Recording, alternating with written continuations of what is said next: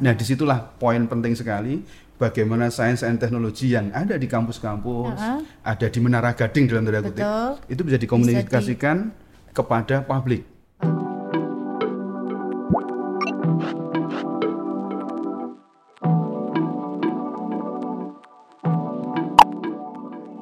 Halo kawan UGM, ketemu lagi di episode kedua UGM Podcast dan kali ini kita akan ngobrol-ngobrol dengan salah satu peneliti handal di UGM.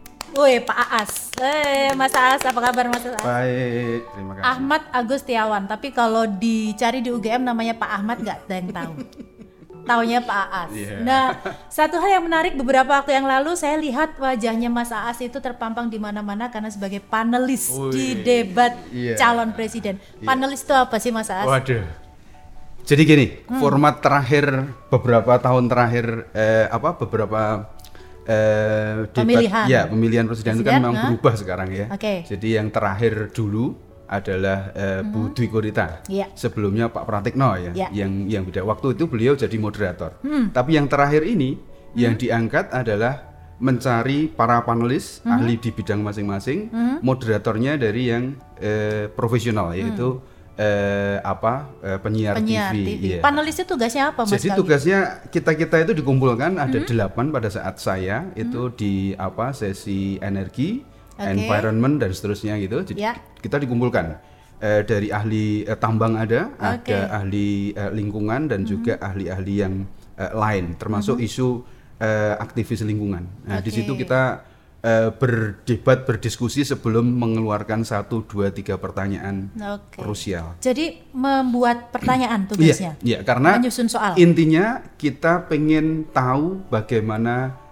cara pandang calon presiden kita Mm-hmm. melihat lima tahun ke depan atau bahkan lebih tentang menyiapkan Indonesia yang lebih eh, berkelanjutan. Oke, dan Mas Aas dari sisi energi. Energi, terutama energinya yang terbarukan. ya. Weh, Karena energi isunya eh, yang paling akhir, Hmm? paling eh, terakhir ini, isu-isu yang yang paling krusial adalah climate change Hmm. yang dikopol dengan renewable energy atau energi terbarukan. Jadi Oke. semua eh, bergerak ke arah sana. Oke, Iya. untuk menyusun bagaimana strategi ke depan Benar, menghadapi kebutuhan kita terhadap Kebutuhan. energi. Iya, iya. Kok bisa Pak Aas yang masuk di sana? Nah, itu saya juga Apa bingung. istimewanya? Nah, saya juga Soalnya bingung. menurut saya nggak istimewa. itu yang Oke. bingung, ya, yang membingungkan seperti itu. Jadi. Hmm? pada saat itu, terus terang saya itu eh, dapat email pertama dan email itu ya tadi karena tadi pertanyaannya adalah jangan-jangan hoax ya, Ah, jangan-jangan ini betul-betul. eh, apa sesuatu yang tidak beneran nih. Kayak Email- email mengirim iya, untuk seminar benar, benar. gitu. Ah. Email itu waktu itu saya belum berani membalas. Hmm. Kemudian saya waktu itu sedang mengawal KKN di eh, Lombok waktu kena gempa itu. Saya Oke. saya baru mendarat itu persis.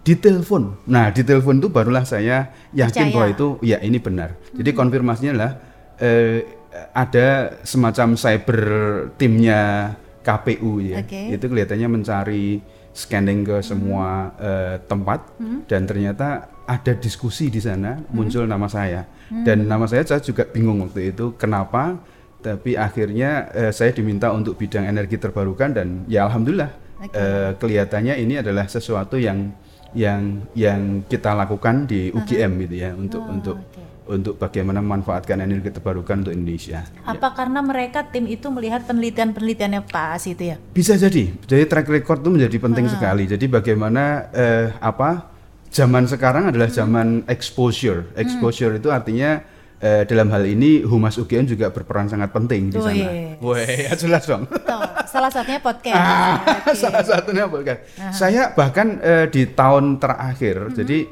sebelumnya saya menyitir sedikit deh ya, kenapa saya dipanggil AAS waktu itu ya. Saya kan pulang dari UG, eh, dari Australia sekolah, terus tiba-tiba anak-anak itu manggilnya AAS loh. Kenapa AAS? AAS saya juga nggak paham itu. Dari situlah saya mulai di- di- dipanggil AAS oleh mahasiswa sampai terakhir ngurusin mahasiswa di kreativitas waktu itu. Nah dari sana itu kita kembangkan eh, ide-ide anak-anak untuk berkarya dan seterusnya, termasuk di, di di di dalamnya bidang energi terbarukan. Selepas dari itu tahun terakhir 2018-19 itu saya mendapatkan kesempatan untuk eh, fellowship setahun Oke. penuh dan itu adalah ASEAN Science and Technology. Tugas dari eh, fellowship itu adalah bagaimana mengkomunikasikan science and technology agar bisa digunakan untuk decision making, policy decision making. Dan penting sekali bagaimana science and technology yang ada di kampus-kampus, ada di Menara Gading dalam tanda kutip, Betul. itu bisa dikomunikasikan kepada publik. Oke, jadi untuk mendapatkan paham. iya ada public awareness. Itu itu satu sisi untuk masyarakat. Mm-mm. tapi untuk pengambil kebijakan bagaimana? Hmm. ini juga rawan karena jangan-jangan nanti pengambil kebijakan tuh dapatnya wangsit awang-awang. Tiba-tiba merenung sebentar atau merenung Langsung dua hari dapat. mak betunduk keluar. Padahal kajian-kajiannya belum siap atau Betul, seperti apa betul. jadi case-case seperti itu kita dapatkan dalam apa se- setahun uh, fellowship tentang skill tentang teknik Hmm? teknologinya kan kita sudah punya di Ya. kampus. Kita setiap hari ya apa bergelut dengan itu, tapi bagaimana mengkomunikasikan itu ke masyarakat. Iya, dan menerapkan itu ke Benar, masyarakat. Yang iya. penelitian Mas A selama ini apa yang berhubungan dengan teknologi itu Ya, ya? jadi eh, saya S1 saya di Elektro UGM Ya. eh, waktu itu sudah tertarik dengan eh, pembangkit listrik, Hmm. tetapi yang apa ya, yang ramah lingkungan, yang Ya, Oke. yang untuk untuk apa? Untuk untuk memanfaatkan apa yang kita punya di alam, Hmm. energi terbarukan dan seterusnya. Kemudian S2 saya lebih ke Sustainable Energy Engineering. Mhm. Itu Sustainable energy itu energi yang berkelanjutan. berkelanjutan, iya Oke. iya. Dan itu dapat kesempatan di Swedia di KTH. Oke. Saya lanjutkan lebih spesifik lagi di Australia yaitu bidang renewable energy system. S3-nya? Ya. Oke. Renewable energy systems and planning. Jadi eh, sistem dan perencanaan energi terbarukan di Curtin University Australia. Nah, dari spesifikasi itu waktu saya melakukan eh, PhD eh, apa case tadi itu eh, saya mengangkat eh, isu-isu keindonesiaan. Indonesia itu punya 17.000 lebih pulau. Nah, kita punya eh, pulau-pulau utama. Pulau utama itu Jawa itu ya. Kemudian Sumatera, Kalimantan. Tapi kita masih punya ribuan yang lain yang itu kecil-kecil. Saat ini yang punya eh, apa? terlink secara apa? eh, istilahnya bagus antara kelistrikan itu hanya Jawa. Oke. Jawa, Bali, Madura. Padahal pulau yang lain butuh. Wah itu, nah Betul. terus bagaimana dong? Eh, kita akan melihat eh, bag- memeratakan pembangunan, terus kemudian mengangkat Human Development Index Iya. katanya tantangan besar Indonesia. Kalau energinya Kalau aja ya listrik nggak ada. salah satunya ya, nah itulah yang yang jadi common sense dan eh, ide besarnya. Dan Hmm. kita tahu eh, mungkin kita di UGM, saya selalu bilang seperti itu ke adik-adik mahasiswa. Hmm. Saya selalu challenge mereka ketika me- membuka entah itu kuliah umum ataupun apa Hmm. eh, dalam kuliah saya juga. Kamu-kamu, anda-anda ini enak. Anda-anda Hmm. ini usia-usia eh, yang mendapatkan peluang kesempatan belajar di UGM Hmm. di tempat yang ketika kita belajar Betul. Fasilitas AC. semua Iya, ada. AC komplit. ada. Oke. eh, kalau panas dikit AC. mesti ya AC-nya nyala atau Hmm. AC-nya mati atau terganggu pada komplain. Mm-mm, betul, Kemudian butuh eh, penerangan klik tinggal Langsung. nyala. Kemudian yang lain yang lain termasuk Padahal saudara-saudara kita yang di benar. daerah lain nggak dapat kayak gitu. Oke. seusia dia, seusia mereka, seusia anda-anda ini di tempat lain ada yang nongkrong Iya. dan mereka tidak men- menikmati fasilitas itu. Bahkan ada juga yang dulu belum sempat melihat listrik itu kayak Benar, apa lampu di iya. daerah-daerah terpencil ya Iya Mas benar. Ya? Nah itu case Oke. yang pertama. Kemudian kata Spiderman, eh, Spiderman, Oh, itu kan Spider-Man. wah, katanya di apa pada kekuatan atau Eh? anu itu ada tanggung jawab besar, Iya. ya kan? Jadi salah satunya kita itu apa ya mendapatkan kesempatan fortunate Hah? orang-orang yang beruntung, Hah? maka kita juga harus bersyukur dengan cara yang di sana-sana ada yang belum dapat Nah, itu tanggung jawab kita tanggung jawab untuk kita membantu. dan kebetulan kita pegang keilmuan itu tanggung jawabnya Oke. tambah besar. Terus bagaimana itu uh, hasil penelitian atau model penelitiannya Mas Aas untuk menciptakan energi Iya. baru atau Iya, bagaimana Mas? Iya, jadi yang dikembangkan selama eh, studi itu adalah eh, kajian model, kemudian kita menuju ke prototyping, prototype system, kemudian diterapkan di satu lokasi. Mm-mm. Saat itu profesor saya bidding project di Maldives, Maladewa. Maladewa itu hanya pulau kecil yang terdiri atas atol-atol. Atol itu kayak batu karang-batu karang. Kena tsunami. Oke. Tsunami-nya dari kiriman dari Aceh 2004. Oh, Anda bisa bayangkan jar- jaraknya jauh itu banget, ya, sejauh ya. itu betul. Jauh banget tapi karena pulaunya kecil, Hmm. Hampir 90% eh, di sana daratannya hanya di, di atas sera- serat- satu meter di atas permukaan laut. Anda bisa bayangkan meskipun jauh, Padahal jauh. iya itu ternyata terkena juga. Nah, dalam case itu em, project kami di sana, profesor saya mengangkat isu untuk membawa teknologi itu, namanya hi- kalau agak lebih teknis itu ya, namanya microgrids, mini grid, ya mini grid. Oke. hybrid power system. Hybrid itu itu campuran, itu? campuran antara teknologi-teknologi yang ada, Ada, yaitu teknologi angin, Angin. surya. Kalau misalnya di sana ada mikrohidro juga dimanfaatin dan seterusnya. Oh, oke. Kemudian juga masih di di backup dengan sistem yang cukup konvensional, yang reliable, yang robust, yaitu diesel genset. Oh, Ya, jadi, jadi campur-campur. kayak- betul. Kayak kalau zaman dulu saya SD belajar ada PLTA, pembangkit listrik tenaga, air, itu iya, dicampur iya. semua Iya, ya. iya, campur-campur. Ja- Tapi dalam case ini yang kecil-kecil. Oh. Kalau PLTA kan kita harus Yang besar. Hmm. membuat ya waduk, memindahkan orang sekecamatan lebih Nah, misalnya. Nah, di case ini Tapi kalau ini lingkup ya, di sekitar ya, kita ya, gitu yang apa kita yang tersedia di lokasi. Nah, seperti itulah eh, satu model demonstrasi yang menarik dan itulah sebenarnya yang saya bayangkan waktu sebelum kuliah maupun sampai set- selepas kuliah untuk Indonesia. Karena teknologi untuk Indonesia, Anda bisa bayangkan kalau kita mau linkkan semua sejawa sampai semua tiga tujuh belas ribu, kira-kira kita kan akan melingkan dengan kabel bawah laut. Betul. Kabel bawah laut itu berapa? Mm-mm, mm-mm. Berapa mahalnya investasinya dan sebagainya dan prone kalau ada gangguan Orang awam kayak saya membayangkan masangnya juga gimana. iya iya apa ya kita harus nyelam memang ada teknologinya jadi Madura sebelum ada jembatan itu kan dulu juga Gitu ya. ya kabel bawah Oke. laut ya. Terus kemudian Mas Aas bersama tim membuat penelitian Iya. bagaimana bisa menciptakan pembangkit listrik di daerah-daerah Iya, itu. iya, Ada berapa daerah yang sudah ter Jadi yang menarik eh, di akhir kuliah saya setelah eh, project yang tadi dengan profesor tadi dan sudah diresmikan langsung oleh Presiden Maladewa, saya sendiri bersama tim itu juga bidding project ke UNESCO. Namanya Mondialogo Engineering Award. Itu 2007. Tet- Tetapi kita memulainya sejak 2006. Terinspirasi dari case waktu itu setelah ada tsunami in- eh, Aceh, kita Jogja juga kena ge- gempa tsunami. Maka yang termunculkan dalam benak saya adalah waktu itu teknologi yang bermanfaat bukan hanya teknologi tok, tapi untuk humanity, untuk kemanusiaan. Waktu itu yang muncul adalah saya kan sudah ngerjain di lab ini, sudah ada sistem, sudah bangun, so what? Ada Bagaimana kejadian seperti ya, gitu ada kejadian kayak gitu, so what? hmm, tanggung jawab ilmuwan? Iya, tahu. Cuman bingung juga. Kalau saya mau bergerak, kita Sendiri, pakai apa, betul, gitu kan? betul. Waktu itu ada invitasi dari UNESCO dan Daimler Chrysler waktu itu. Nah, kita diminta untuk mengajukan satu proyek bersama antara Australia dan Indonesia. Sebenarnya panggilannya adalah negara maju dengan negara Berkembang. berkembang. Oke. Karena saat itu saya sedang studi di negara maju, Australia, negara berkembangnya adalah eh, tumpah Asal. darah, ya, gitu. Kemudian kita kontak, ya Oke. kita buat tim di Australia, kita buat tim di Indonesia, dan kita maju bersama eh, final dan alhamdulillah menang ide ini.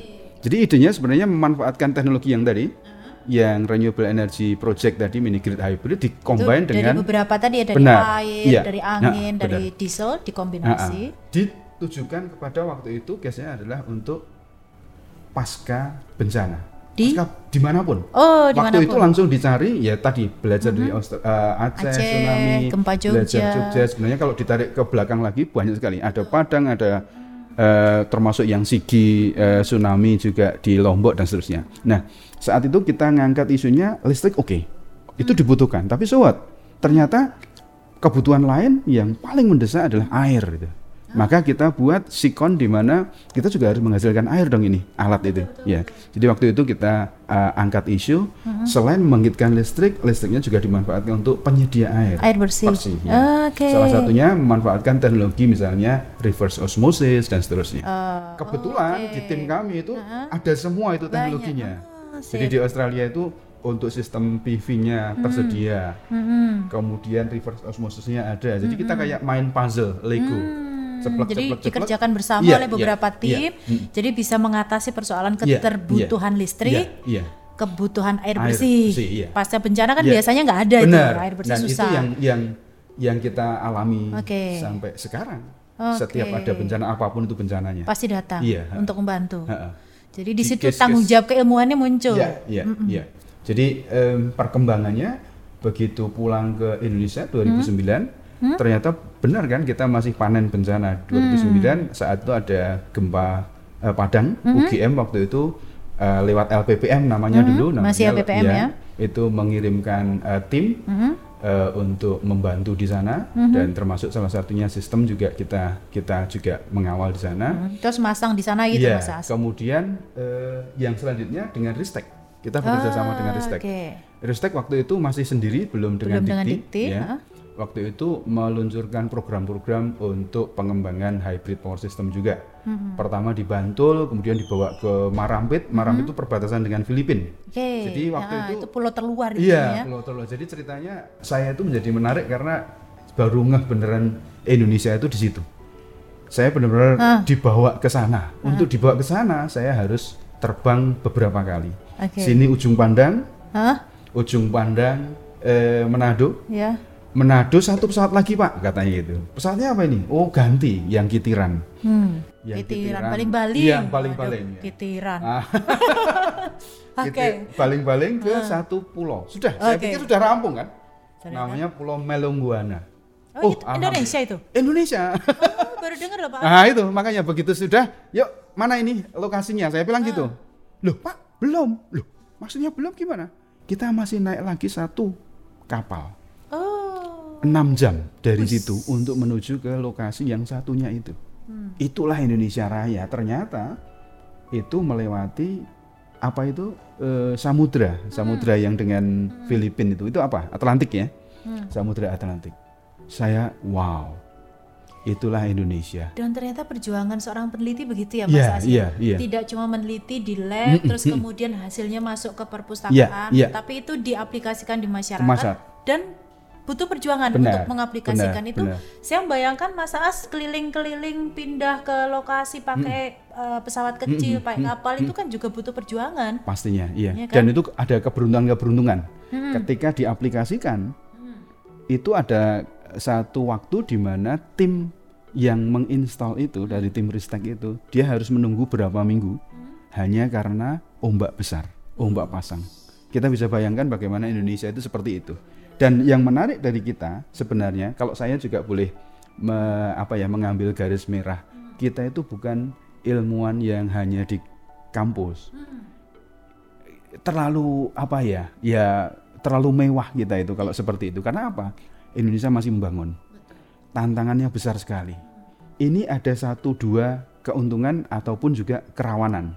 Keuntungannya adalah berarti ini lab itu gede banget. Lab alam kita gede banget tetapi kerawanannya gimana? Kalau kita malas bekerja malas melakukan itu jangan salah. Banyak iya. Penemunya orang luar, penulisnya orang luar, kemudian masuk sampai titik-titik lokasi itu orang luar. Jadi itu jadi tantangan untuk para Tantangan peneliti besar. dan, dan juga akademisi di sekaligus Indonesia. Kita juga butuh apa? Fasilitasi Support. tadi, support tadi. Betul, Yang betul. mengerikan adalah, oke, kita boleh malas-malasan, kita nggak nggak sampai ke sana, tapi nanti tiba-tiba dikerjakan Orang orang, lain. lain. Nah, Nah itu yang berat. Betul. Jadi PR kita sebenarnya berat banget Gede, ya gede, iya. untuk Ha. mengatasi persoalan-persoalan di negara kita Iya, sendiri benar, benar. dengan fasilitas yang luar biasa. Iya, iya. Mas Aas, biasanya kalau peneliti Mm-mm. itu kan yang saya bayangkan seorang peneliti itu mesti cupu, kutub buku, Iya, iya. Nggak suka keluar, hobinya baca buku. Iya. Mas Aas gitu nggak sih kehidupannya? ini ini ini ini main mainframe yang sudah diciptakan Ba- bahkan bahkan untuk apa ya komik komik itu ya komik iya, kacamatanya Tintin. tebel. Oh, Nih di mana kacamatanya? Ah. Yang menarik adalah ya benar itu Ah. jadi ceritanya saya pun juga tertangkap oleh itu ya waktu Iya. itu eh, kalkulus Tintin wah itu Hmm, oke. orangnya sudah pelupa kalau Iya, ngomong gini betul. wah, apa yang akan seperti itu kita Ah, ya. tapi kita bisa melihat bahwa di UGM bisa juga menjadi seorang peneliti yang tidak harus seperti itu. Hmm. Apalagi UGM itu kan mengajarkan kelengkapan ya, ada Hmm. kelengkapan apa eh, istilahnya senjata yang harus kita punyai sebelum kita lulus Ya. ada tiga itu paling tidak ada pendidikan, ada penelitian dan juga pengabdian, Pengabdian masyarakat. masyarakat, Yang itu. menarik adalah pengabdian kita itu bukan pengabdian yang sekedar untuk lipstick, Ya. tapi kita benar-benar masuk sampai ke masyarakat. Itu benar-benar apa ya menancap dalam bayangan saya itu tidak kita sadari loh ya. Itu nyelupin kita. Warna kita ada di situ. Hmm. Terus terang saya juga meng, apa ya mendapatkan inspirasi dari case kayak gitu ketika kita dicelupkan di masyarakat so what apa yang kamu bisa lakukan kalau Ya. pas maza mungkin kita belum bisa, Iya, apa-apa Betul. tapi itu ternyata membawa Mm-mm. aduh bisa ngopo ya bisa ngapa ya Manfaat saya KKN itu sebenarnya iya juga berpengaruh jadi ya. bukan hanya di saat itu saja dua Iya. bulan impossible dong Betul, betul. seorang mahasiswa tiba-tiba bisa emang Superman Hmm. emang Avengers itu ya tim nggak bisa belum bisa tapi dari situlah Mengenal anak-anak masyarakat. kita- iya benar satu mengenal kita tercelup kita menjadi apa ya warna UGM itu ada di sana Oke. dan kalau bahasa ya karakter lah ya Betul. Nah di case eh, tadi eh, apa ya eh, kayak mengkutupkan antara keilmuan dengan apakah kita harus kutu buku dan sebagainya eh, seharusnya sih tidak juga ya Berarti harusnya. masih punya waktu untuk Ya, main bola, Ah. bersenang-senang, ya, ya, ya, gitu ya ya, Mas ya. ya. Cuman memang di titik-titik tertentu, memang pada saat kita sedang dikejar Hah? eh, apa pun itu juga kita akhirnya juga harus eh, memprioritaskan apa iya. Tapi kalau case kemudian menjadi seorang yang ya tadi itu kacamata harus gini dan sebagainya, eh, tidak harus, tidak harus ya. Malah mendorong pokoknya sekolah itu ya. Dan kebetulan juga UGM waktu itu ada kerjasama U to U dengan kampus di eh, Swedia itu. Saya mendapatkan eh, kesempatan untuk berangkat ya, pakai beasiswa dari eh, Swedia, Swedia. STIN.